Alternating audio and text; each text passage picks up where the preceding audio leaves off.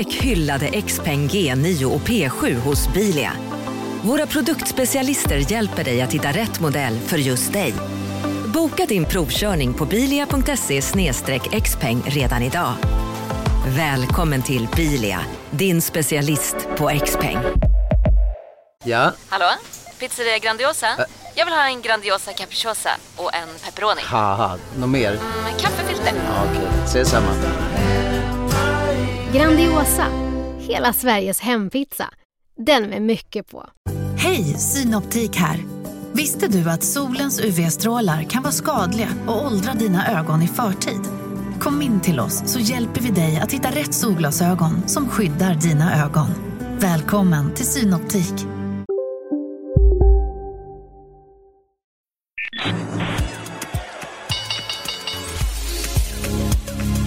Det här är Marknaden med Helen Rortstein.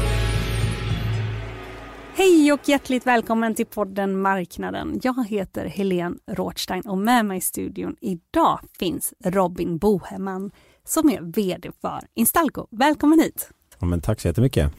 Du, Instalco är ju vad ni heter, kan man säga. Ett Precis. Installationsbolag. Ja, stämmer bra det. Vad gör ni för någonting? Ja, men allting inom in, installation egentligen. Allting som har med ett bygge att göra. Så att eh, säga att eh, ja, men det är en byggare som bygger väggarna, men vi gör allting som har någonting tekniskt i sig. Så byggaren sätter upp väggar, fönster och dörrar och vi gör allting annat. Så vi ser till att det finns vatten, fun- elen funkar, det finns ventilation, eh, styr och reglera, automation. Allting som gör att liksom, huset har något mer än bara ett skal, så att säga. Det gör vi. Allting som är innanför? Allting som är innanför, allting som du använder dagligdags. Om det, om det vore en människa man skapar, skulle ni vara, göra liksom inälvorna, blodomloppet, kan man tänka så? Ja, så kan det absolut. Ja, det kan inte vara en rolig jämförelse. Ja, ja men lite blodomloppet, liksom. Det som gör att det, det blir någonting i huset. Du är ju vd och har varit det ett år, mm, nästan precis. Ja. Men du var andra man på plats när ni drog igång.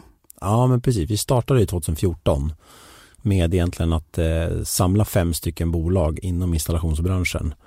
Och det var där jag kom in då, var februari-mars någonstans tjugo fjorton. Eh, och då var det Per Sjöstrand då som var vår vd då och nu vår ordförande som kom med idén. Och så träffades vi på något möte där tjugo fjorton och sa väl lite klick. Och ja, sen dess har vi kamperat ihop. För ni blev ju ihopparade. Det här tycker jag är liksom lite kul, för ibland tänker man, vad ska liksom riskkapitalbolag eller venture capital, vad, vad gör de hela dagarna sådär? Men ni blev faktiskt ihopparade utav ett... Eh, Ska man säga riskkapitalbolag? Eller? Ja, men det kan man väl säga. Ja, ja, eh, absolut. F S N. Ja, men precis. F S N Capital var ju de som Per gick till först och, och frågade efter pengar, så att säga, för att göra den här idén som han hade. Och eh, de kände lite sen innan och de tände väl på Pers idé, men sa väl egentligen att det här är jättebra, Per, men jag tror du behöver ha mer en parhäst kanske om du ska göra det här. Och eh, vi har några förslag eh, och ett fyrtiofem minuter möte eh, drog ut i tre och en halv timme med mig och Per, och sen så kom väl ganska snabbt fram till att men det här ska vi nu göra ihop. Var det någon partner med från F S N också? Eh, alltså som, som drev... I, i, ja, i mötet. Jaha, nej. Ja, nej, nej. Då, då var det bara ni två? Ja, det var bara vi två. Ja, så de parade ihop er? Yes. Fem bolag hade han identifierat. Han hade bland annat jobbat på Trafikverket och hade lite koll på byggsektorn. Ja, det, lite var nog en underdrift. Han har ju trettio år i branschen, så att, eh, han har ju varit eh, både på byggsidan kanske femton år och på installationssidan i femton år. Han har jobbat på en del av de här större installationsbolagen.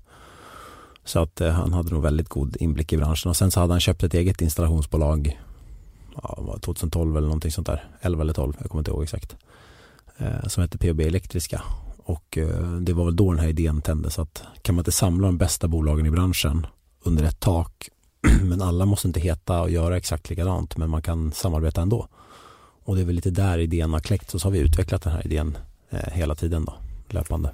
För om man tänker, om vi går tillbaka till ett hus, så kan man tänka, ja, vi, vad började det med? Var det ventilation eller var det el? Liksom de fem första bolagen.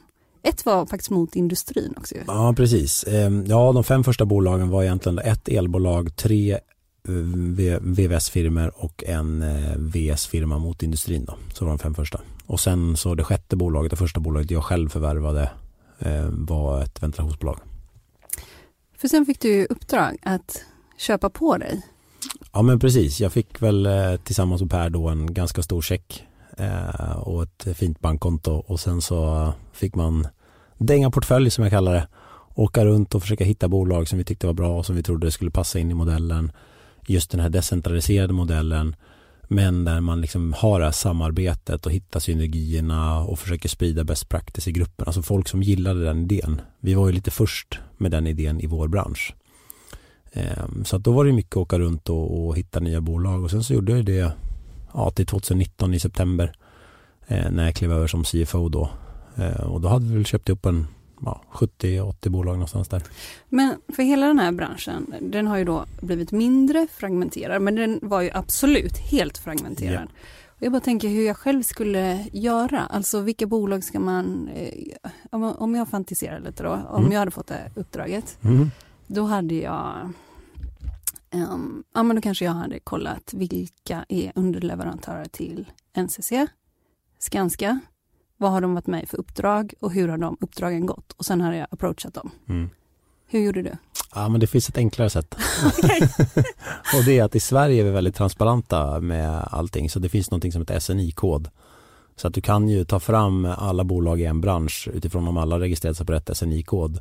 Så kan du egentligen få en lång, lång, lång, lång lista med bolag. Och i Sverige så slår du in S N I-koden för installation så kommer du kanske få tjugo tusen träffar. Och sen får man ju börja sålla i den och så får man börja tänka var, vad ska vi göra? Vår strategi var ju att liksom etablera oss i de större städerna först. Vi började med Stockholm, sen blev det liksom Malmö och sen lite grann Göteborg och sen blev det eh, Linköping, Norrköping och så har vi liksom jobbat stad för stad egentligen. Och sen har vi alltid haft en approach att vi har haft strategiska förvärv och opportunistiska förvärv, och strategiska var väl egentligen där vi sa att ja, men nu ska vi till den här regionen, den här staden, och så liksom letade vi den staden och, och försökte hitta via kontakter och sådär. Och sen de opportunistiska var ju de där vi kände att ja, men här finns ju något, det här är ju en person som passar in i vår modell, men här och nu så kanske det inte var exakt det förvärvet vi ville göra idag, men å andra sidan gör vi det inte idag så är det kanske någon annan som gör det, eller vi ska tids, tids nog ändå finnas i Linköping till exempel, ja men låt oss ta det då. Man måste ju också ha liksom en öppen, vara lite öppen i sinnet att alltså förvärv är ju, det är två parter som ska vilja spela boll så att säga. Och, och kommer någon, eller man brukar kalla det kanske liksom, men kommer tåget i perrongen så måste du välja, ska hoppa på eller inte, för annars går tåget. Du, vi pratade ju lite om Pers bakgrund, men du hade ju tidigare då varit på P V C.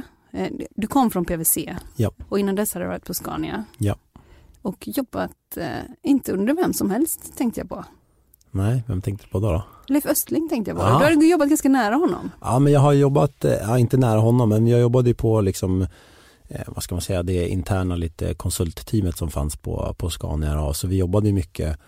Eh, jag jobbade framförallt kanske och hjälpte Martin Lundstedt och Jan Ytterberg som nu är på Volvo då. Mm. Eh, med alla deras presentationer och budskap lite så kring större evenemang som de hade med vd-konferenser och liknande. Så det var mycket det arbetet och jag var väl ansvarig för att skriva Scanias strategibok då, eller hålla ihop den då. Eh, sen så fick man ju liksom input från hundratals människor runt om på Scania, men jag hade väl ansvaret för att hålla ihop den då. Vad tog du med dig från, om vi tar en sån som Martin Lundstedt? Eh, ah, han är ju han är en fantastisk eh, ledare tycker jag. Han är, han är både rolig och bjuder på sig själv och, och han eh, ja men just det där som jag tar med mig lite, just att han bjuder på sig själv. Det är inte kanske så många som slänger fram en gitarr på en vd-konferens och drar en låt. Eh, Men det kan Martin göra. Jag satt bredvid honom på en middag. Då ah. så sjöng han den här Valborg för ah. mig. Vet du, Håkan Hellström? Ah, okay, ah, ah. Ah. Nej, men så det, det tar jag med mig. Att jag, jag tror att mycket man ska bjuda lite på sig själv. Och man, man, man blir mer mänsklig och, och, och det är roligare att umgås med. Så att det tycker jag. Eh, och på P V C, mm. innan du började på Instalco, då hade du också, det var en ny avdelning som du var med och ta fram där. Ja, men de startade ju lite, jag kom ju lite med industribakgrund, så de startade liksom en avdelning som var lite mer fokuserad på diligence mot industrin, för det var väl också då det började hända en del grejer inom industrin, så alltså den började konsolideras lite grann och det började komma upp liksom frågor om att okej, okay, det finns konsulter som kanske gör diligence på affärsplanen och, och den delen, men det kanske inte var så många som gjorde diligence på ja men funkar liksom fabriken för affärsplanen, alltså okej okay, om affärsplanen säger vi ska växa femton procent, men då kanske då var det inte så många som tittar på fabriken. Och så här, ja men klarar fabriken av att växa med femton procent i... Hur, huret. Ja men huret, precis. Mm. Ehm, och det var ju ganska många P E-firmor som tittade på lite mindre industriförvärv och så här. Så då var vi runt och tittade på en del fabriker. Och Så då fick man ju besöka allt ifrån, ja det var väl någon, vi var ju och tittade på någon mjölkbolag som producerar mjölk, och vi var och tittade på ja, någon som gör takboxar och... Kul! Ja, ja, men allt möjligt. För sen när du sen ska förvärva ihop en grupp utav installationsbolag, mm. då har du med dig på ett sätt en erfarenhet från den typen av due diligence. Men det är ju väldigt professionaliserad due diligence ändå, om man kom, jämfört med när det bara handlar om människor, så mm. hantverks... Ja. Bolag, eller? Hur, äh. vad, vad har du lärt dig när du liksom var ute land, ja, men land och rike runt med din väska? Liksom? Ja. Eh, ja, men, eh, mångt och mycket, så det, det jag tog med mig var väl att jag hade väl liksom strukturen någonstans i bakhuvudet och ungefär hur det går till. Sen, sen är det precis som du säger, det är en sak att göra kanske på en viss nivå där man där finns datarum och det finns väldigt strukturerade processer. Det jobbade inte vi riktigt med, utifrån att vi gick ju på en entreprenör som kanske inte visste att han skulle sälja sitt bolag och försöka få den att, att liksom vilja gå med oss.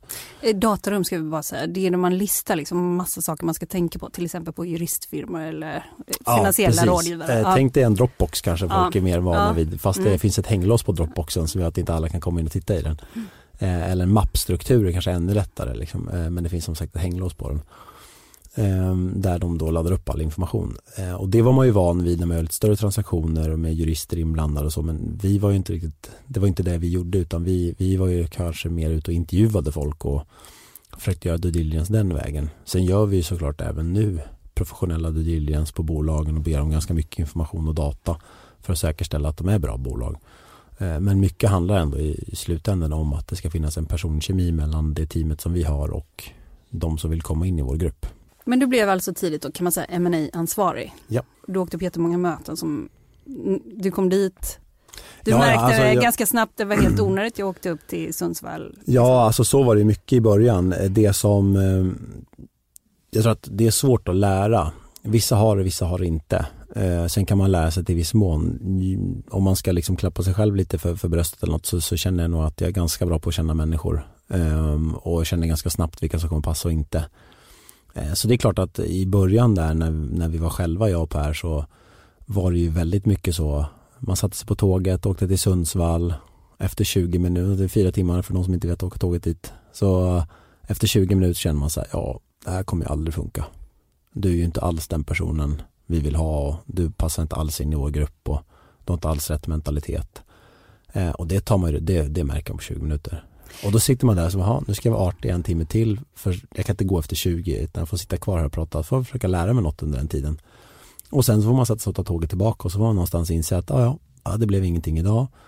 Eh, nya tag imorgon, och så får man sätta sig på tåget till Linköping istället och hoppas att det går bättre. Eh, och mycket så var det i början.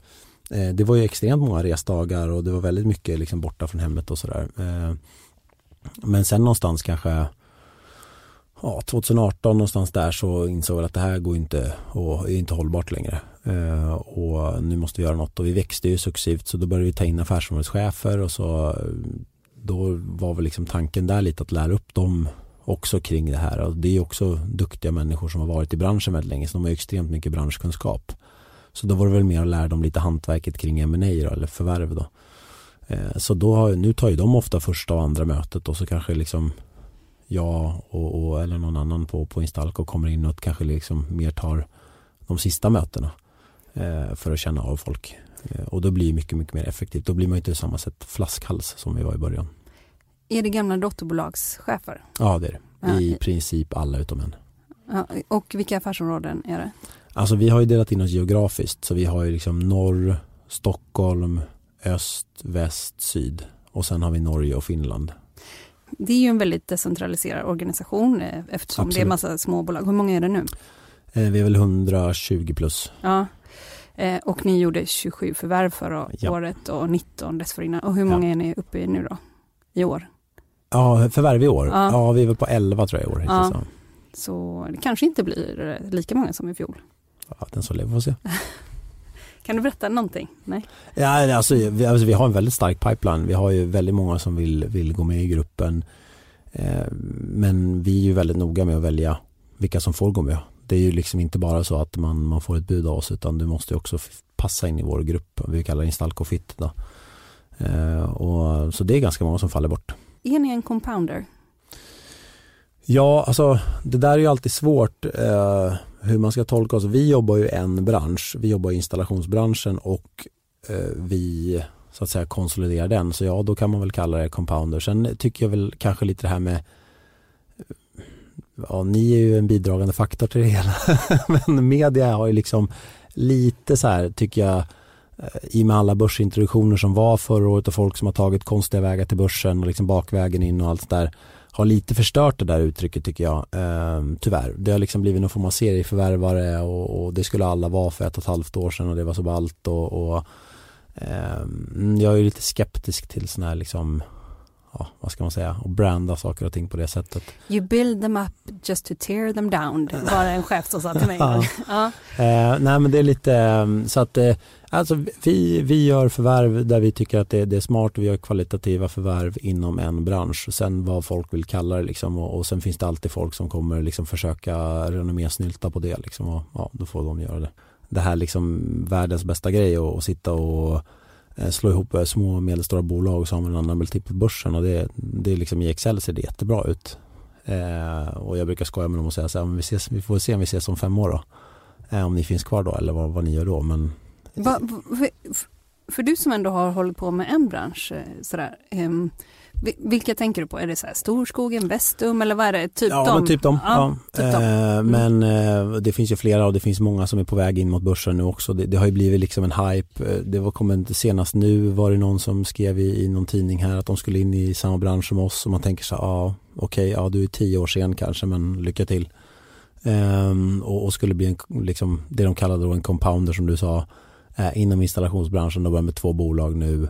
Man känner lite så här, ja, och kanske hoppa på tåget lite sent. Um, men ja, det går säkert jätte... Jag önskar lycka till. Alltså jag är väldigt mån om... Det gör det väl inte? Det kan ju bli konkurrenter. Jo, men grejen är så här, jag tror inte man ska vara rädd för konkurrenter. Någonstans är det också så att om branschen mår bra så mår alla bra. Uh, och, och det värsta som finns, det är en konkurrens som går dåligt, för då börjar man liksom prisa in sig fel. Och vi har ju sett det liksom i samband med vissa noteringsförsök och så här. Då, då prisar folk in sig och så försöker de ta projekt billigt och...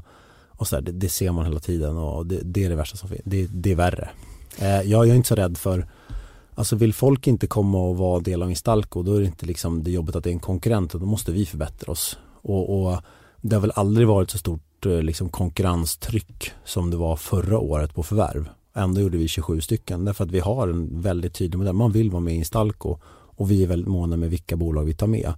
Sen finns det bolag där för de, an, de andra konkurrenterna och förvärva, och då får väl de göra det. De, de passar antagligen inte in hos oss. Det är ju väldigt ofta vi ser nu till exempel att de, de hjälper oss lite grann, för att det är ganska många som, vi hade ett case senast igår där de var på kontoret och sa att ja, men vi har fått bud från de här och de här och de här. Men vi har ju redan bestämt oss, vi vill ju komma till er. Eh, så här i princip, här har ni vad, vad de andra har bjudit. Och så kan vi avgöra om vi tycker det är värt eller inte. Vad finns det för incitament? Är det att man kan få jobb från andra? Alltså incitamentet för oss är framförallt att du kanske har varit entreprenör, du har drivit ett bolag, gjort en fantastisk resa. Det kanske var, det här fallet som vi hade igår var tredje generationen. Det kanske inte finns en tydlig fjärde generation, eller man känner att ja, men nu har så att säga mina tre generationer här som jag är del i kommit till den här nivån. Det är hit vi kan ta det här bolaget. Nu nästa steg behöver vi hjälp. Eller vi behöver liksom få den stöttningen. Och då är vi en perfekt part att komma in. Du får tillgång till vårt nätverk. Vi har ju hundratjugo av de bästa bolagen inom installationsbranschen som du kan dra nytta av. Och då kan det ju vara allt ifrån att ja, men du kan få hjälp att komma in på en ny kund, nytt segment. Du kan få hjälp att, eh, med personal. Du kan få hjälp med att hyra ut, hyra in din personal inom gruppen. Det finns massa sånt, du får inköpsfördelar. Vi har ju väldigt mycket best practice-spridningar, och jag tror många framförallt drivs av att komma in i det här nätverket. Man är lite trött på kanske då att vara själv. Och ni köper med cash? Ja, eh, absolut. Varför? Nej, alltså det, det är det enda sättet tycker jag. Alltså det, i min värld så är det så man ska göra. Ehm, alltså man kan ju hålla på... Och... Det, det är inte alla som gör det. Nej, vissa köper ju så att du får aktier i a- det stora a- bolaget. Absolut, ja. Men då känner jag också så här att vi, vi har haft en sån modell, absolut. Ehm, men har insett också att eh, det är inte riktigt... Eh, ja, dels tycker jag inte schysst mot aktieägaren, och, och sen är det liksom... Utan det är bättre, vi, vi, vi betalar hundra procent cash, och sen så vill vi då att, att du återinvesterar en del istället då. Då spär vi ju inte ut aktieägaren. De som betalar med cash spär ut sina aktieägare. Det jag tror inte alla, framförallt inte alla småsparare är medvetna om, att de blir utspädd hela tiden. Eh, utan vi har ju en modell där du betalar. Och sen så ser jag ju hellre att man vill vara aktieägare. Alltså du vill vara aktieägare i Instalco. Jag har ingen lust att aktieägare som inte vill vara det. Som blir tvingad in att liksom ta aktier istället för pengar. Eh, utan vi, vi ber dem köpa aktier istället. Sen, och, och, och gör folk det eller gör de ja, inte? Ja, eh, alltså gör de det inte så har vi lite misslyckats med vår deal, skulle jag säga.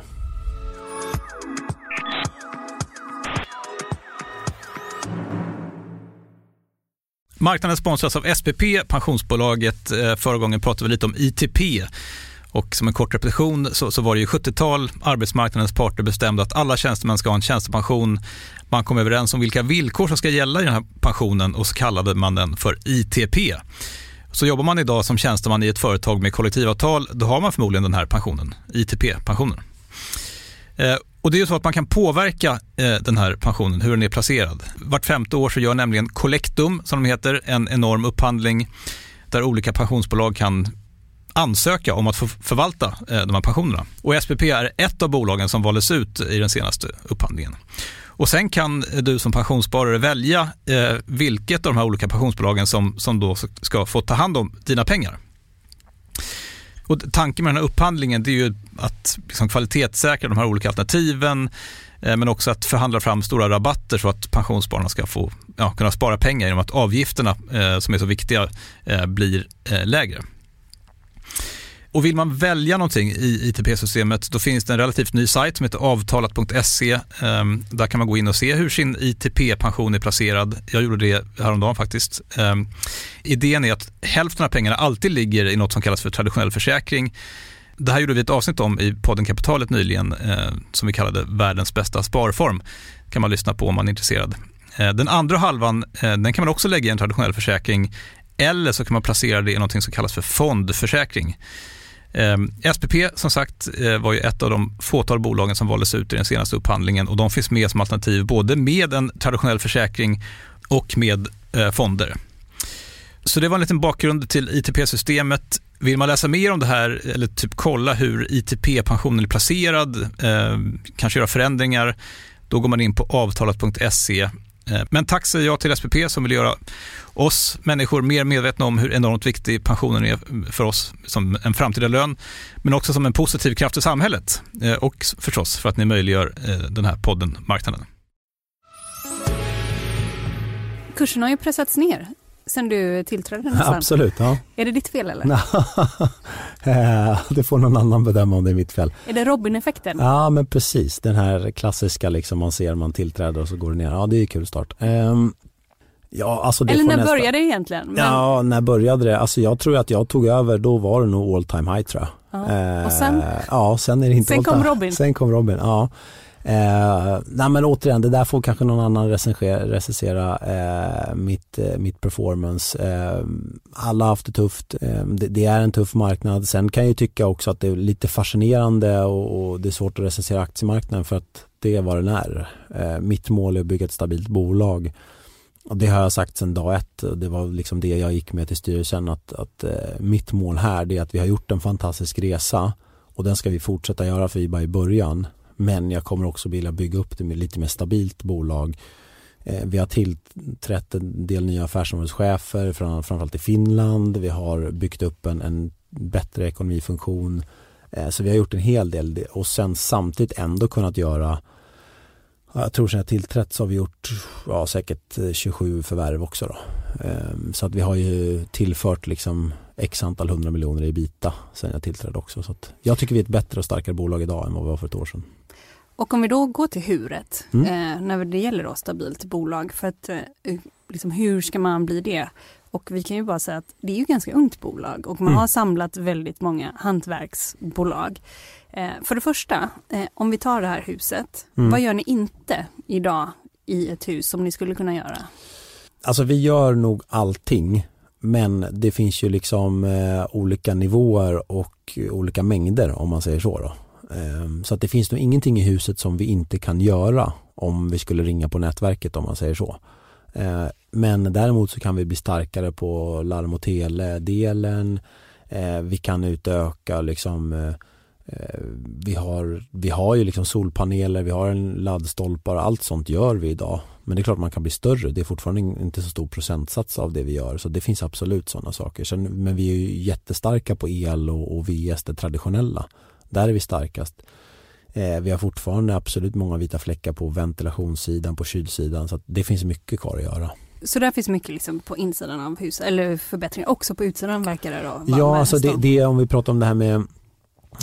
med liksom att bygga ett stabilare bolag, så en av de tre liksom teserna som, som jag tillsammans med managementteamet har drivit är just det här också, att vi ska inte bara bygga huset, utan nu har vi en industridel också där vi nu har, ska vi säga detta, femton bolag och runt femhundra anställda, så tio procent av våra anställda jobbar mot industrin egentligen.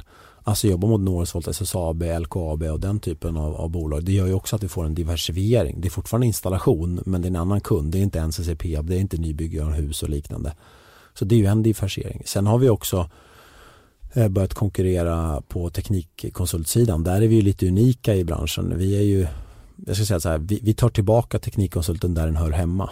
Vi har nu liksom den praktiska kunskapen med alla våra installatörer. Nu har vi den teoretiska kunskapen också. Så att vi har ju rekryterat in, ja, vi är väl snart uppe på ja, tvåhundrasjuttiofem teknikkonsulter på ett och ett halvt år. Eh, och det visar också på liksom styrkan vi har, att vi kan göra sådana resor. Eh, jag tror att det är ganska många av konkurrenterna som står lite och undrar vad, vad som hände egentligen.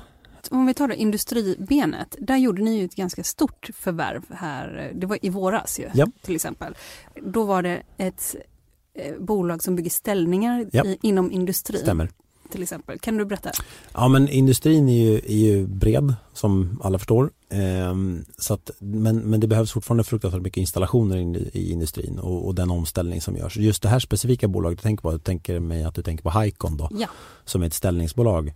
Ehm, det de gör är att de bygger bygg, byggställning inne på industrin. På industrin så får du kanske inte på samma sätt som du på ett bygge kanske kan ställa upp en stege.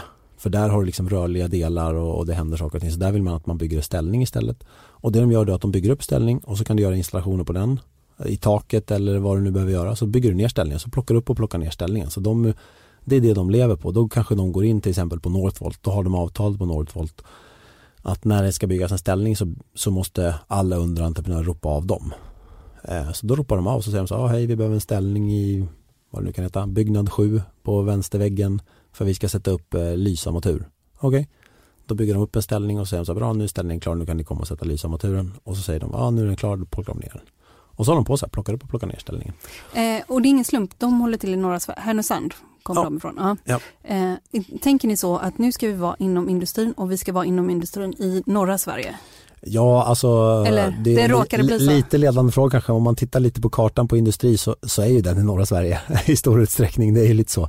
Det görs ju kanske inte, produceras ju inte jättemycket i Stockholmsområdet om man säger så, utan den stora tunga industrin finns ju i norra Sverige. Eh, så att d- där finns de flesta av våra industribolag också. Sen har vi industribolag hela vägen ner och eh, man, man följer ju på ett helt annat sätt med kunden inom industrin då.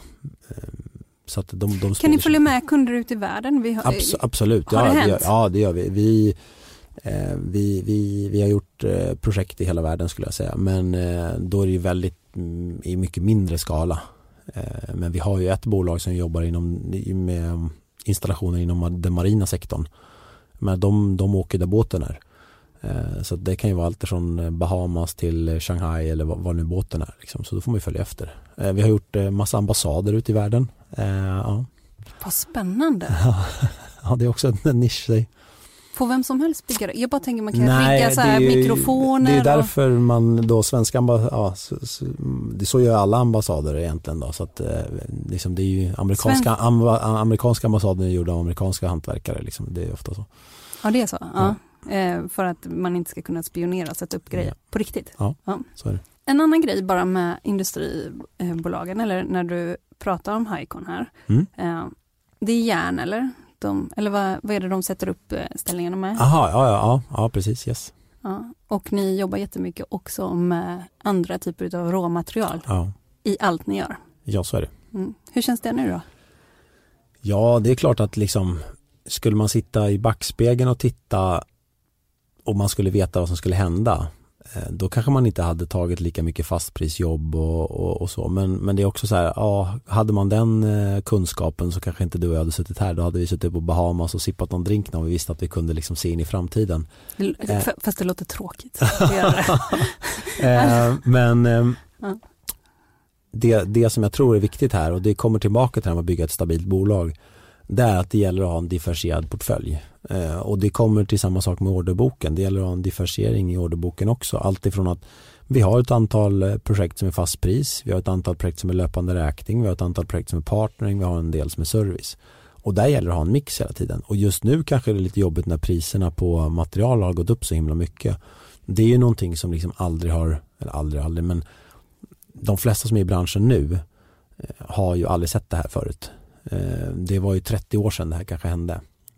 Branschen har liksom vant sig vid att priserna går upp en till två procent varje år. Det har man liksom i sin i bakhuvudet och i sina kalkyler. Men när det helt plötsligt, som i augusti förra året, kommer en prisökning på tio procent. Det, alla blev liksom tagna på sängen. Och då sitter du där med ditt fastprisjobb som då kommer kosta mer. Men å andra sidan då har du kanske då löpande räkningsjobbet eller partnerjobbet där du har påslag. Och då blev du, tjänade du helt plötsligt pengar på att priserna gick upp. För då är påslag, en procentuell påslag. Så då tjänar du mer pengar i det projektet. Så att det där tar ju ut sig lite grann. Det, det täcker väl inte hela kostnaden, men, men lite grann gör det ju det. Och där tror jag man alltid ska ha en mix. För att helt plötsligt så, så händer det saker i marknaden. Men nu om man köper in saker, då vill man ha fast pris. För att, för att kunna överhuvudtaget göra, be, göra en beställning eller något. Jag tror att många kunder just nu resonerar att de vill ha fast pris.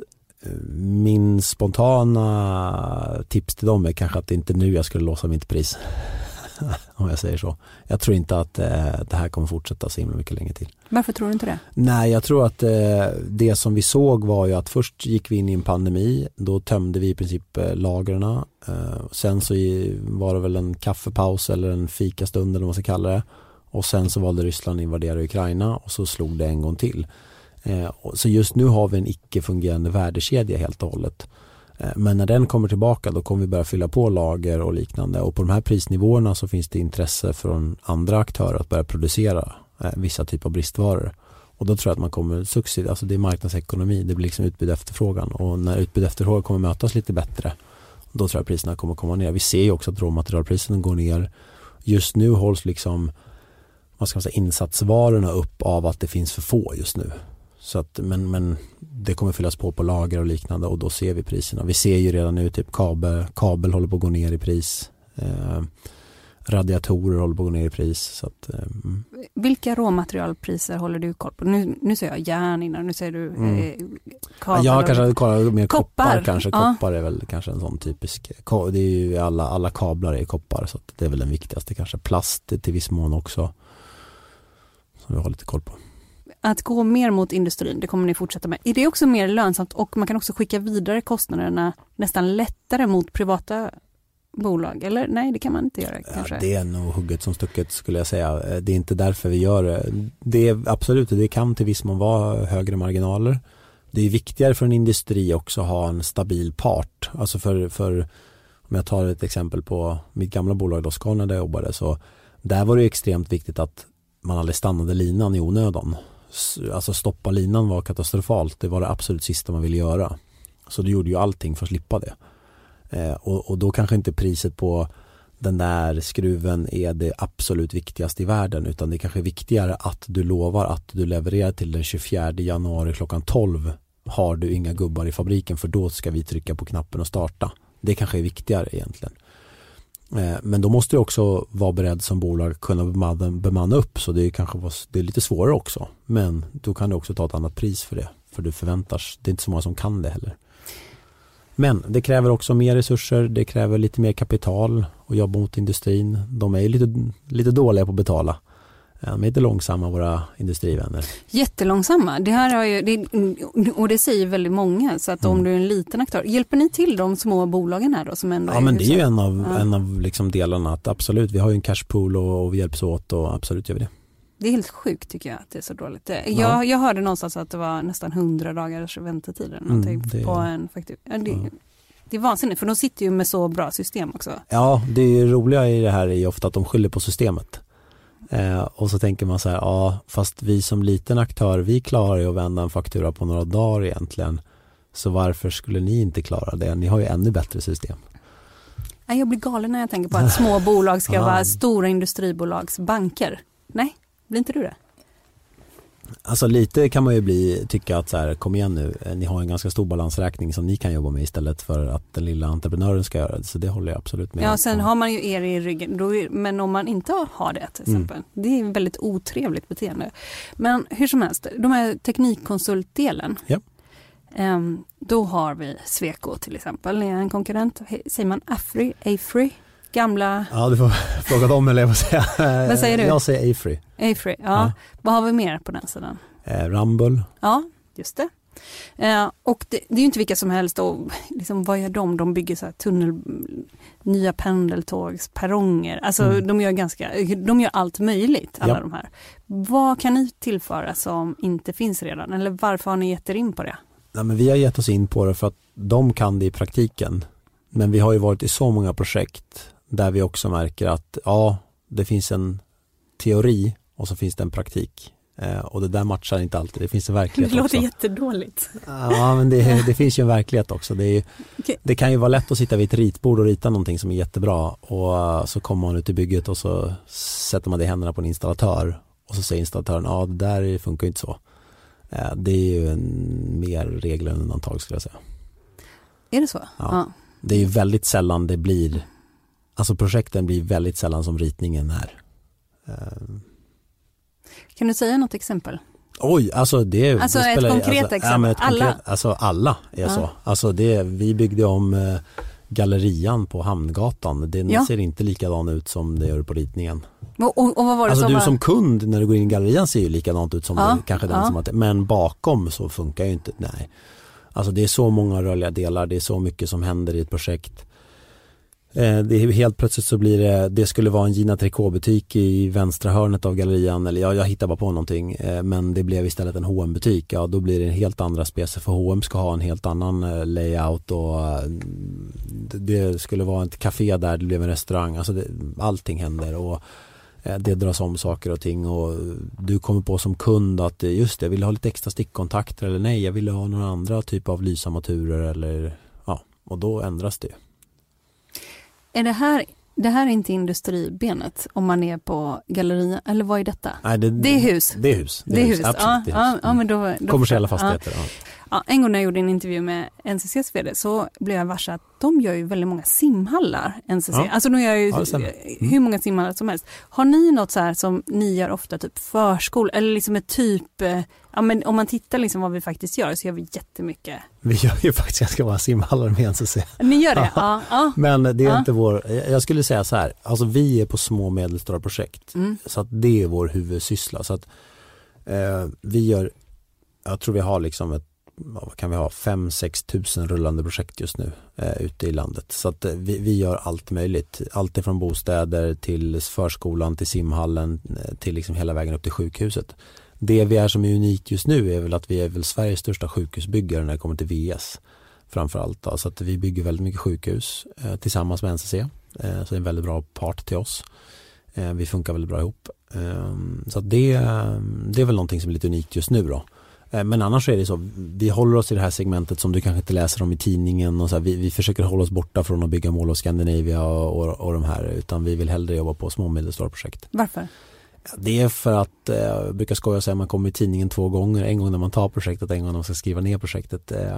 Det kommer ju ofta till att just det här vi pratade om innan, det blir väldigt sällan som man har ritat det, om man säger så då. Det blir en helt annan, ett annat liksom produkt eller vad man ska kalla det då. Så att det är väldigt svårt att driva den typen av projekt. Det är ju lite once in a lifetime projekt. Så därav försöker vi liksom att hellre jobba med sånt där vi kan dra nytta av och liksom dra nytta av all, all kunskap vi har och alla projekt vi gjort innan. Då. Ni vill inte vara i så Nej, stora projekt? Vi vill Nej, inte vara det. Ni, ni vill, men sjukhus känns ju väldigt stort också. Ja, det, men där har vi liksom, tog vi en strategiskt beslut för ett antal år sedan att vi, vi såg att det fanns ett extremt behov av att bygga sjukhus i Sverige och det var eftersatt, eller det är eftersatt. Och då såg vi till att lära oss det då, helt enkelt, och investerade lite i att lära oss det, och de tar vi ju inte heller på fast pris eller någonting så, utan de är ju mer på ett partneringprojekt där man helt enkelt går in tillsammans med kunden och säger så här: okej, vi har de här kostnaderna och, och med den här prisbilden eh, och så här ser det ut, så här ser det ut. Vill du titta i, våra, liksom i, i projektboken här och vad, vad det kostar oss, så är det helt okej, okay, men vi vill ha det här påslaget. Eh, så då tar man väldigt lite risk. Var kommer teknikkonsulterna ifrån som ni har rekryterat? Ja, då har jag nämnt dem här innan vid namn. Så att... Hur lockar man över? Det verkar ju också vara en bristvara på många ställen. Ja, men nu får man ju nästan skoja och säga var det inte bristvara på folk någonstans, kan man ibland känna. Eh, men så är det absolut, och det som är det stora tycker jag och det som kanske vi inte har pratat om idag, och det är ju hela omställningen i samhället idag. Vi ska ju ställa om hela samhället i att liksom bli mer energieffektivt och, och liksom mer miljövänligt, och då kommer det behövas enorma resurser inom installation och även inom teknikkonsultdelen. Eh, industrin har ju liksom redan börjat. Jag menar, vi har ju H två Green Steel och, och liknande initiativ. Eh, och Northvolt då. Eh, vi har inte riktigt kommit dit hela vägen på, på boendesidan. Det som är spännande för oss tycker jag, det är att vi har kommit förbi lite det här med att ja, men för något år sedan och var det ju lite flygskam. Och så tänker man så här, ja visst, det är klart att vi måste tänka över hur vi flyger. Men det är inte det som kommer lösa kris, liksom energikrisen och det, utan det handlar ju mer om liksom, ska vi göra ett miljö mer, ha ett mer miljömedvetet samhälle, ska vi nå Parisavtalen, ja men då handlar det mycket om hur vi bor och hur vi lever i vanliga dags. Eh, och då är det viktigare egentligen. Så du menar det, det är en drivare? Det är en enorm drivare. Det kommer behövas, alltså ska vi nå Parisavtalet, då då kommer jag då sitter Instalco på en trång resurs, för det är vi som ska göra det. Tittar vi på energikrisen nu, det är klart att det enkla svaret är att ja, bra, vi ska ge tillbaka alla, alla får tillbaka lite på sin, sin elräkning. Ja, det är jättefint och det, det kanske behövs för några. Alla behöver faktiskt inte få tillbaka på elräkningen, men däremot så kan man istället skulle göra incitament för att göra bättre.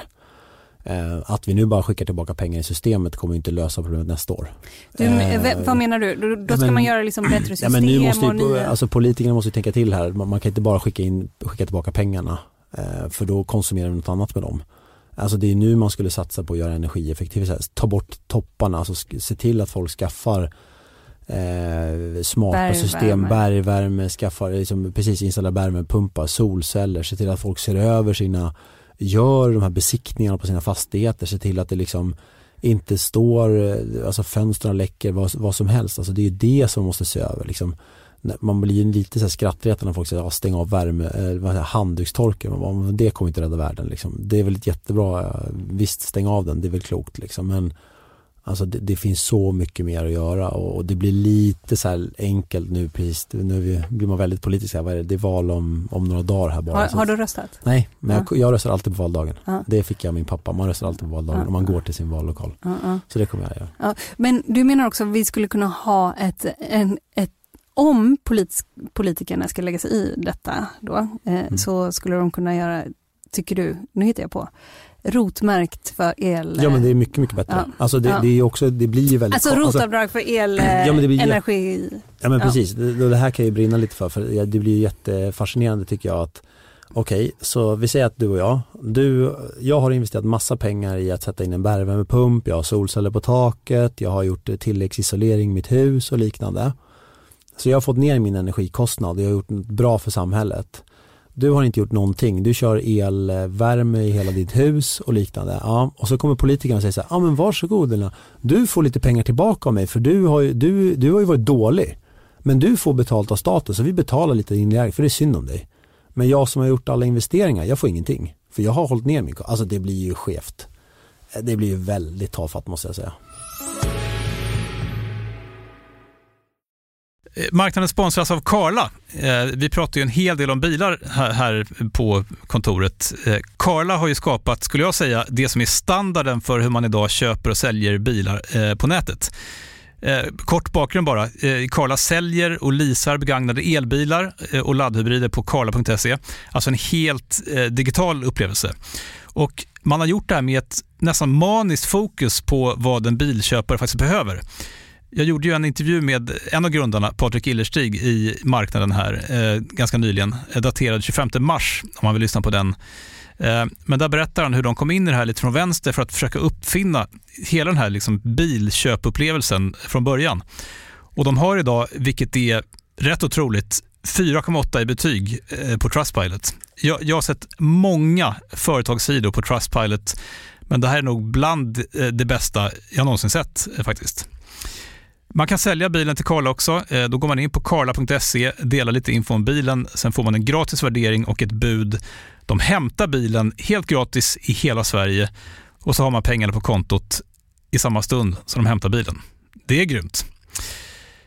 Så ska du köpa en ny bil eller sälja din gamla, eller båda delar för den delen, gå in på carla punkt se och kolla. Alltså carla punkt se, och Carla stavas med C. Tack så mycket till Carla.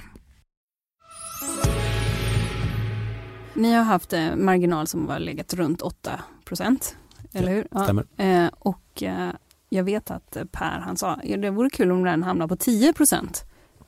Det tycker jag också vore kul. Ja. Hur ser det ut nu med de här stigande råvarupriserna och stigande elpriser också, som man ju inte vet vad någonting av det här egentligen tar vägen? Nu sa du att du tycker det ändå ser en trend att materialpriserna, att de går ner liksom, på, ja, viss, på vissa delar. Absolut, ja. Ja. Men det är väldigt nyckfullt. Det, det är väldigt nyckfullt ja. idag i dagens läge, och det, det är svårbedömt att se var allt ska ta vägen. Det jag kan konstatera är ju bara att eh, Instalco, du sa förut, vi är ett ungt bolag. Ja, vi är ungt, men våra dotterbolag är väldigt gamla. Eh, och vi har under väldigt lång tid visat att vi kan det här. Alltså vi tittade på eh, det som lite blev så här bostadskris för ett antal år sedan, och då var det på tapeten, och det var kanske några av våra konkurrenter som var väldigt aggressiva på, på, på att skriva om hur bostadskrisen skulle krascha och allting. Vi märkte ingenting. Eh, vi gick in i en pandemi. Eh, då var det också kris. Eh, det märkte ni? Ja, vi märkte det i slutet, i början av året, det här året märkte vi det. I stor omfattning. Alltså vi märkte ju pandemin utifrån att folk var sjuka och så, men vi har under, om du tar snittet under pandemiåren, så var vi i princip åtta procent. Ja, vi var kanske lite lägre, men vi var väl strax över åtta innan, och sen lyckades vi försvara och kämpa hårt och liksom kom väl precis så vi nådde åtta procent ändå. Eh, nu har vi sett liksom prisökningar sedan förra året i augusti som branschen inte har sett på trettio år. Ändå så lyckas vi liksom hålla vår marginal och försvara den. Sen är vi inte ur än på något sätt, men det visar också på styrkan i bolaget och den modell vi har, att vi kan försvara den här åtta procent i marginalen. Och då kanske man också ska ha med sig att det är ganska mycket högre än alla våra konkurrenter på den nivån som vi är idag. En annan potentiell kostnadsökning är ju personal. Det kommer ju en avtalsrörelse nästa år. Och det är ju något som väldigt många pratar om, att nu går vi mot reallönesänkningar, och det, trycket kommer verkligen, speciellt med elpriser och allt annat, stigande matpriser, kommer ju öka att man ska ha högre, att lönerna ska upp. Hur tänker du kring det? Eftersom ni består av, hela balansräkningen är folk. Ja. Alltså det är ju en, en jättesvår fråga, och det blir lite en politisk och filosofisk fråga kanske, men jag tror att det är jätteviktigt att, att lönerörelsen tänker sig för vad man gör. Man, man gjorde den här missen för, vad kan det vara, femton tjugo år sedan i Finland, och så liksom följde man med inflationstrycket upp i en löneförhandling, och det lider de fortfarande av. De har liksom aldrig tagit sig ur det riktigt. Ehm, så att jag, jag tror att det är jätteviktigt i den här lönerörelsen att man tänker till lite, och att man tänker långsiktigt. Ehm, och, och jag förstår att inklusive allas plånböcker blir drabbade av elpriserna och av råmaterialpriserna. Det räcker med att gå och handla så blir man ju chockad ibland. Vad, ja, ja. vad händer liksom? Ja. När, sen när kostar det så här mycket? Eh, och, och det är tufft. Och det här är ju liksom första, skulle man säga, lite krisen som faktiskt drabbar privatekonomin. Eh, finanskrisen är all ära, men det var mycket finansfolk som kanske fick gå från jobbet, och det var liksom inte så många, det var inte jättemånga, om jag kommer ihåg rätt, som, som förlorade jobbet egentligen så. Det var inte så kris för hushållen egentligen. Pandemin var ingen kris för hushållen på det sättet. Det var kris på ett annat sätt. Men det var inte så många som blev av med jobbet. Det blev inte dyrare. Man, man fick sitta hemma istället, och man kunde inte resa, så man, man byggde snarare upp en kassa, eller man kunde konsumera ganska mycket saker. Eh, nu är ju första gången det slår på hushållen på riktigt. Som du säger, nu slår det ju på plånboken. För alla. Men jag tänker utifrån era marginal, och jag undrar också, för att många som är mindre bolag, de är ju inte alltid kollektivanslutna. Ja, fast i vår bransch är alla det. I er bransch är ja. alla det. Och då är det, är det metall? Eh, nej, L O, byggnads. Ja. Byggnads, byggnads är det. Ja. Ni går med på de ökningarna som kommer, för det kommer ju. Ja, alltså det förhandlas ju ofta via installationsföretagen då, tillsammans. Mm. Så de driver förhandlingen. Och ja, då ska vi gå med på dem, ja. Men, Men det är också så, i, i den marknaden vi är, så skulle jag säga att vi, vi ligger ofta över det. Om vi tänker då på marginalpressen, du menar ungefär så här, om du ser till de utmaningarna som har varit så har vi klarat det bra. Så varför skulle vi inte klara det bra nu? Ja, och vi kommer inte bygga om inte vi får betalt, så då kommer vi inte bygga helt enkelt. Så att antingen så får kunden svälja prisökningen eller så kommer vi inte bygga. Och om man då blickar så här framåt, eh, vad är du mest orolig över? Om man tänker på kostnadssidan eller projektsidan eller orderboken eller sådär. Nej, jag är nog mer, mer orolig för att vi har en viktig, precis som det vi pratar om nu, vi har en viktig tid framför oss att vi måste tänka långsiktigt. Och, och blir man för kortsiktig här och alla ska ha kompensation för de här prisökningarna. Och, eh, jag menar, vi följer ju väldigt mycket våra underleverantörer. För det finns också många som passar på att höja priserna nu och det kommer vi straffa sen. Eh, nu är det svårt eh, för nu finns det kanske, det finns tillräckligt material men det finns inte överflöd av material. Men det kommer komma en period när det finns överflöd av material. Och de som passat på att utnyttja den här situationen, de kommer ha det tuffare sen. Det är jag övertygad om. Eh, vår bransch glömmer inte. Är det så? Ja, ja. Så är det. Så är det här ett hot? Ja, men det är det absolut. Vi har en lista med bolag som vi inte kommer handla av efter. Ja, nej. Absolut. Ja, men så är det absolut. Ja. Mm. Det tror alla i branschen. Mattias till exempel, om du läser Bravidas eh, kvartalsrapport, han, han säger ju i princip samma sak. Han säger också att de har koll på prisökningar och vem som höjer och vem som inte höjer. Alltså det, det, det, det, är, det är fult att passa på nu. Så att, eh, jag tycker det, vill man vara en långsiktig spelare, bygga ett stabilt bolag, då måste man också kunna stå upp för vad man har gjort. Detta då, eh, jag tänker lite så här, vem är kund? Är, är till exempel Skanska kund eller är N C C kund eller är regionen kund? Vem, vem är er kund?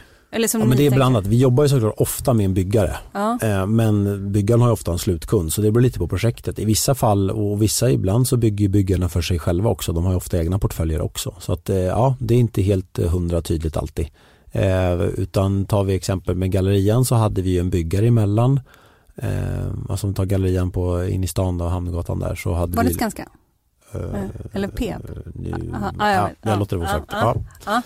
Ja. Eh, eller om till och med var en C. Ja, nu har vi sagt alla. Så då har vi, någon, någon har vi rätt. Ja, eh, skämt sig. Men eh, då har vi ju liksom dels en kund som är byggaren som vill ha någonting. Men sen så har vi ju också kanske dialog med den eh, kunden som ska ha den specifika kvadratmetern i liksom den butiken. Så då har vi ju båda. Och så måste man få ihop det där. Så att, ja, det kan vara lite olika. Och ibland har man väldigt tät dialog med, som du säger, regionen. När det kanske kommer till att bygga sjukhus eller liknande. Men man har ju såklart också väldigt tät relation med byggaren. För vi ska ju tillsammans då bygga det här sjukhuset. Så då blir det ju liksom en trepartssamtal för att det ska funka. Och ibland så stänger byggaren dörren och säger att nej men, nu ska vi bara bygga exakt så här. Vi ska bygga lägenheter och eh, slutkunden har sagt exakt hur det ska vara. Så det är så här. Och då bygger vi så. Så att det är lite olika. Teknikkonsulterna, de blir också som ett smörjmedel inför installation. Eller vad, vad, vad gör, de kommer in i tidigare skede? Ja, men de kommer ju in eh, kanske långt tidigare. De kommer kanske in när det finns en, bara en, eh, ja, men det beror på vilken nisch då, men, men det kan ju vara att de kommer in och så är det är bara en platt yta mark. Och sen kanske det finns en arkitekt som har tänkt någonting och, och så börjar man liksom skissa och kalkylera och göra ritningar och kanske göra systemhandlingar eller man, man kan projektera man, alltså, vad ska vi använda för värmesystem, hur ska vi värma upp huset, hur ska vi belysa det, hur ska vi eh, ha för ventilation, alltså de, den typen av grejer kan ju de räkna på då. Nu eh, inom, hel, inom väldigt många olika delar av samhället så är ju de här k- kontrakten, alltså fast om man tar banksidan och lån och ränta. Och ska det vara rörligt eller ska det vara fast? Eller vi tar elavtal, ska det vara rörligt? Det går att bryta fasta avtal och sådär. Sitter ni i långa och många förhandlingar med era kunder just nu eh, om de som vill riva upp avtal? Nej, det skulle jag inte säga. Alltså svensk, i Sverige kan du inte det. Det går inte? Nej. Nej. Alltså har du satt spaden i marken så är det bara att köra på. Jag skulle säga att det är nästan, ja det går säkert men, men det är väldigt uh, ovanligt. Uh, så det är väldigt, väldigt sällan det händer. Uh, utan det är ju, men däremot nu har man ju mycket en dialog kring så här, hur löser vi det? Uh, vi gav ett pris där och då.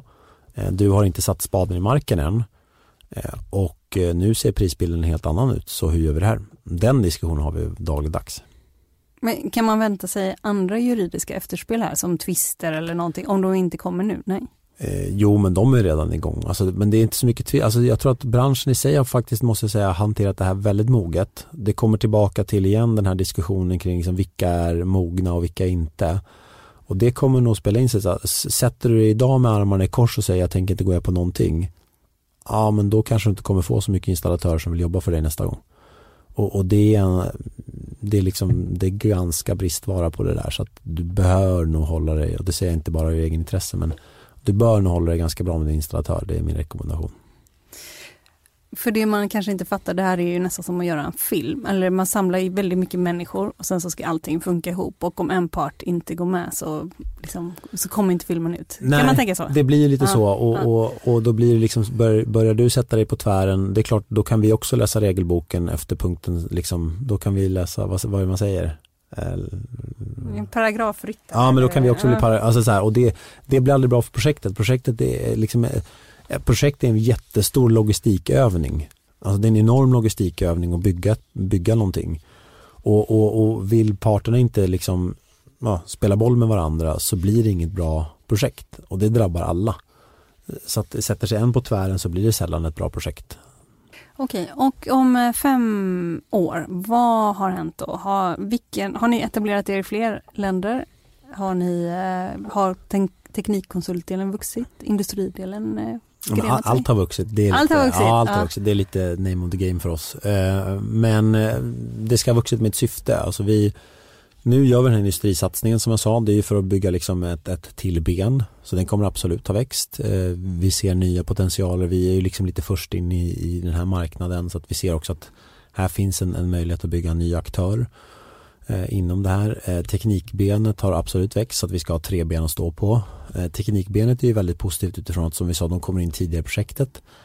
Sen är det inte de som handlar upp. Det finns ju en liksom missförstånd ibland, och den är lite kanske drivet av, av våra större konkurrenter som på något sätt hävdar att det är de som handlar upp eh, kons- eller liksom leverantören och underleverantören, men så är ju inte fallet. Det har ju typ aldrig hänt. Eh, nej, alltså det är ju inte AFRY och Sweco de som handlar upp installatörerna, det är ju en byggare som handlar upp installatörerna.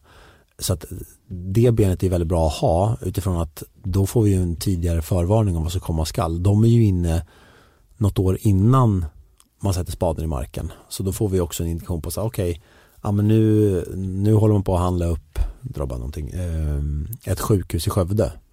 Ja, ah, spännande, då handlar vi upp det på teknikkonsulten. Då vet vi att om ett par år så kommer det komma en stor installation på ett sjukhus i Skövde. Ja, då vet vi det. Då kan vi förbereda för det. Så det är en väldigt bra liksom varningssignal att koppla ihop de här två. Eh, sen så är det ju inte de som sen handlar upp teknik. Det är ju helt två separata enheter som jobbar helt separat. Det är liksom, där finns det ju inga sådana liksom fördelar att, att vi har varit teknikkonsulter. Eh, sen kan vi ju alltid så att säga göra rekommendationer, men det är ju kunden alltid som väljer i slutändan. Så att, så är det ju. Eh, så de tre benen kommer absolut vara större. Sen fem år, ja, det är nog inte omöjligt att, att vi är i något land till. Eh, framförallt kanske med vår industrisatsning, för det är logiskt, för, för de rör sig i en större liksom geografisk område än vad, vad installationsbolagen gör. Vilket land? Ja, det vet jag inte. Tyskland? Jag vet inte, det, det låter jag osagt.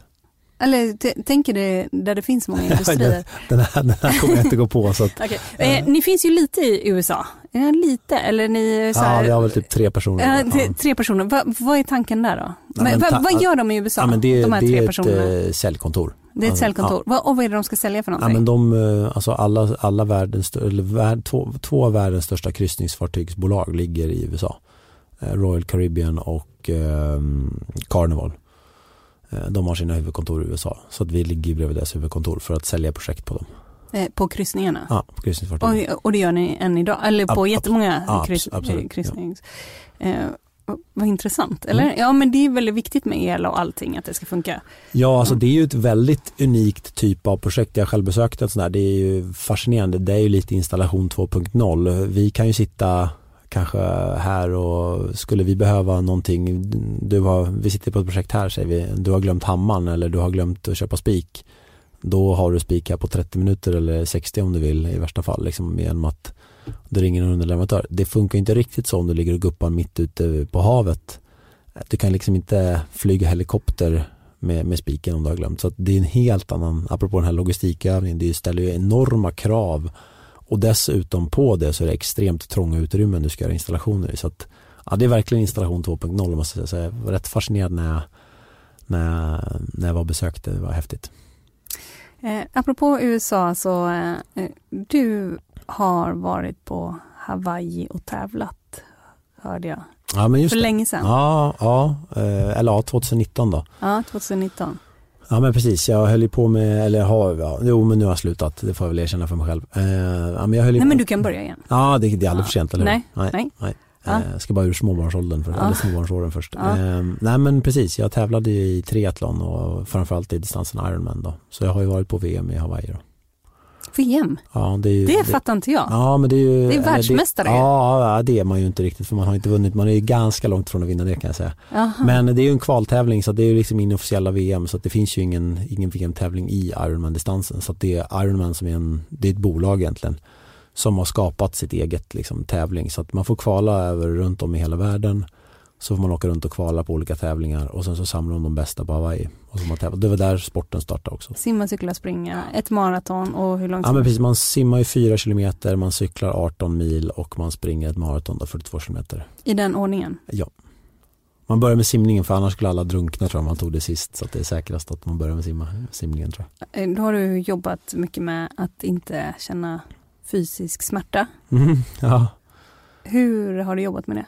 Jag var nog ganska sen på det. Jag höll på med massa idrotter när jag var liten. Jag simmade bland annat när jag var liten och var väl helt okej. Okay, liksom så. Och sen höll jag på med som bollsporter som alla andra. Och så där. Men jag hittade väl aldrig liksom min grej. Eh, sen så egentligen när jag gjorde min militärtjänst så märkte jag så här att men jag är ganska bra på det här. De flesta tacklar av här nu men jag kan faktiskt fortsätta gå en stund till. Och jag kan lägga på lite mer vikt i min väska. Det var inte så farligt.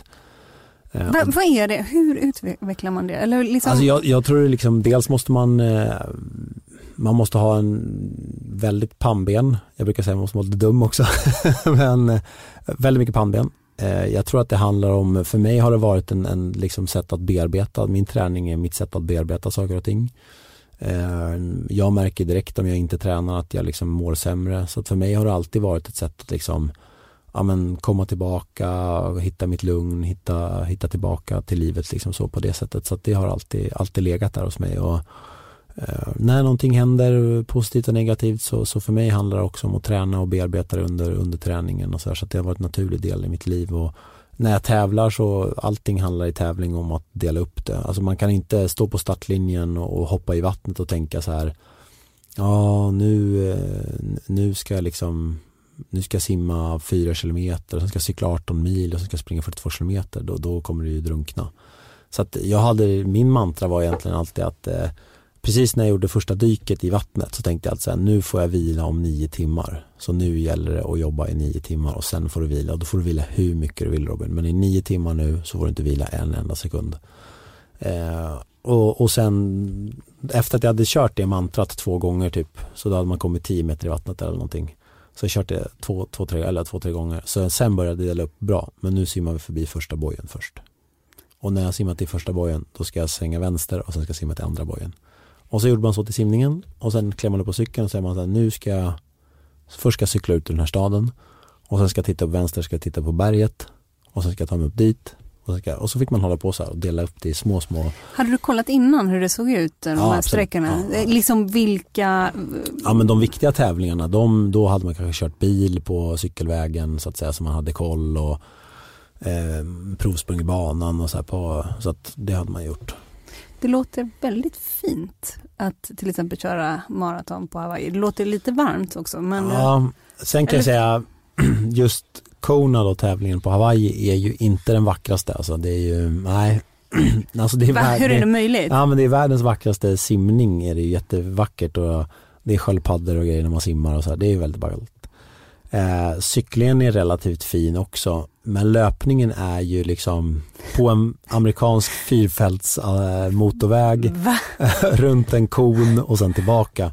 Så den hade de väl kanske kunnat hitta något lite roligare bana men det är också traditionen att det var så man tävlade och så det finns ju något fint i också att liksom tävla på exakt samma sätt som man alltid gjort där och det har man väl gjort nu i fyrtio ja det var ju fyrtioett år när jag tävlade där som jag körde.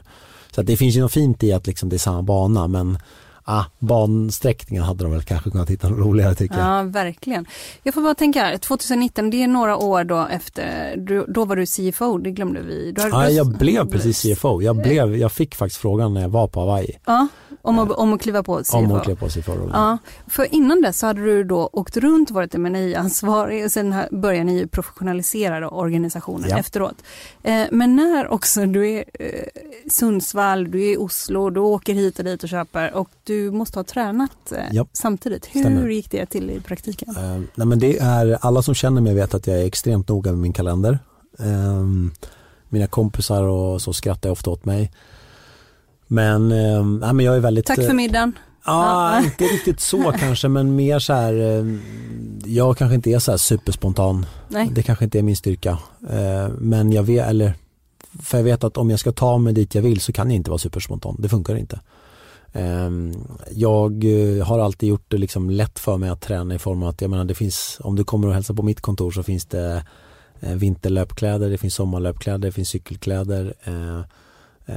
Jag har exakt samma upplä- jag har samma liksom layup i Stockholm som jag har på landet, som jag har i Åre. Alltså jag har träningskläder överallt, jag har alltid samma upplä- alltså att det aldrig ska vara liksom, åh, jag har inte träningskläder jag kan träna, utan att det alltid finns här bra. Nu blev det fyrtiofem minuter över, bra, då tar jag på skorna och springer. Jag är inte medlem i det finaste gymmet, men jag är medlem i det gymmet som är precis nära dörren. För att den träning som blir gjord är den bästa träning som finns. Det här liksom fina, bra gymmet som ligger en par kilometer bort, ja men då blir det inte tränat. Så du måste liksom klippa bort alla liksom, alla liksom, vad ska jag säga, hinder. Och kanske ett av mina bästa tips till er som inte tränar så mycket eller tycker kanske att det är jobbigt att komma hem, det är faktiskt att man lägger fram träningskläderna på sängen innan man går till jobbet. För det är väldigt svårt att ta bort träningskläderna från sängen och lägga dem i lådan när man lagt fram dem, tycker jag i alla fall. Ja, jättebra tips. Äh, och sen samma där också, mm. att inte tänka så mycket. För att om man bara knyter på sig löpskorna och ställer sig utanför dörren, det är inte så att man, man nej, jag vänder och går och tar av med träningsskorna. Men om man inte ens tänker, att man bara, man bara går på per automatik in. För när du väl har träningsskorna på dig, då kommer du ju träna. Men nu låter det som att du fortfarande tränar väldigt mycket. Ja, och, för, och sen samtidigt så sa du så, nej men det var för länge sedan där Ironman. Ja, men det är ju skillnad kanske på träning och träning. Alltså ja. jag, nu tränar jag kanske mer för livet, eller man ska säga, det är mer för att liksom bearbeta saker och ting och för att jag tycker att det är skönt och du får en finkicken och, och, och liksom du ska må bra, jag vill leva länge. Och, och jag vill kunna vara aktiv liksom som pappa. Så nu tränar jag mer så. Då tränar man ju liksom tio tolv gånger i veckan i alla fall liksom, och missa cykelpass i fyra timmar och sådär. Så att då, ja men då... Det är elit. Uh. Då får man tänka till lite för att, för att liksom få ihop det. Och då mår man ju all, inte alltid bäst heller liksom. Så är det. Ja men det är bara det lilla här som jag tyckte var konstigt. För när man reser, det är då som, då hade du också med dig. Alltså, ja, för... ja men alltid. Jag, jag, det här är typ, nu pekar jag bara på min villiga dataväska här som jag har med mig. Alltså så här har jag aldrig gått förut. Då har jag haft en trunk, då hade jag haft en trunk med mig hit. Eller då hade, för du hade, då, för då, hade kunnat springa tillbaka. Då hade jag förmodligen, ja jag hade kanske till och med frågat dig om det var okej att jag sprang hit och sprang hem ja. eh, innan. Nu sitter jag här i, i skjorta kavaj i alla fall.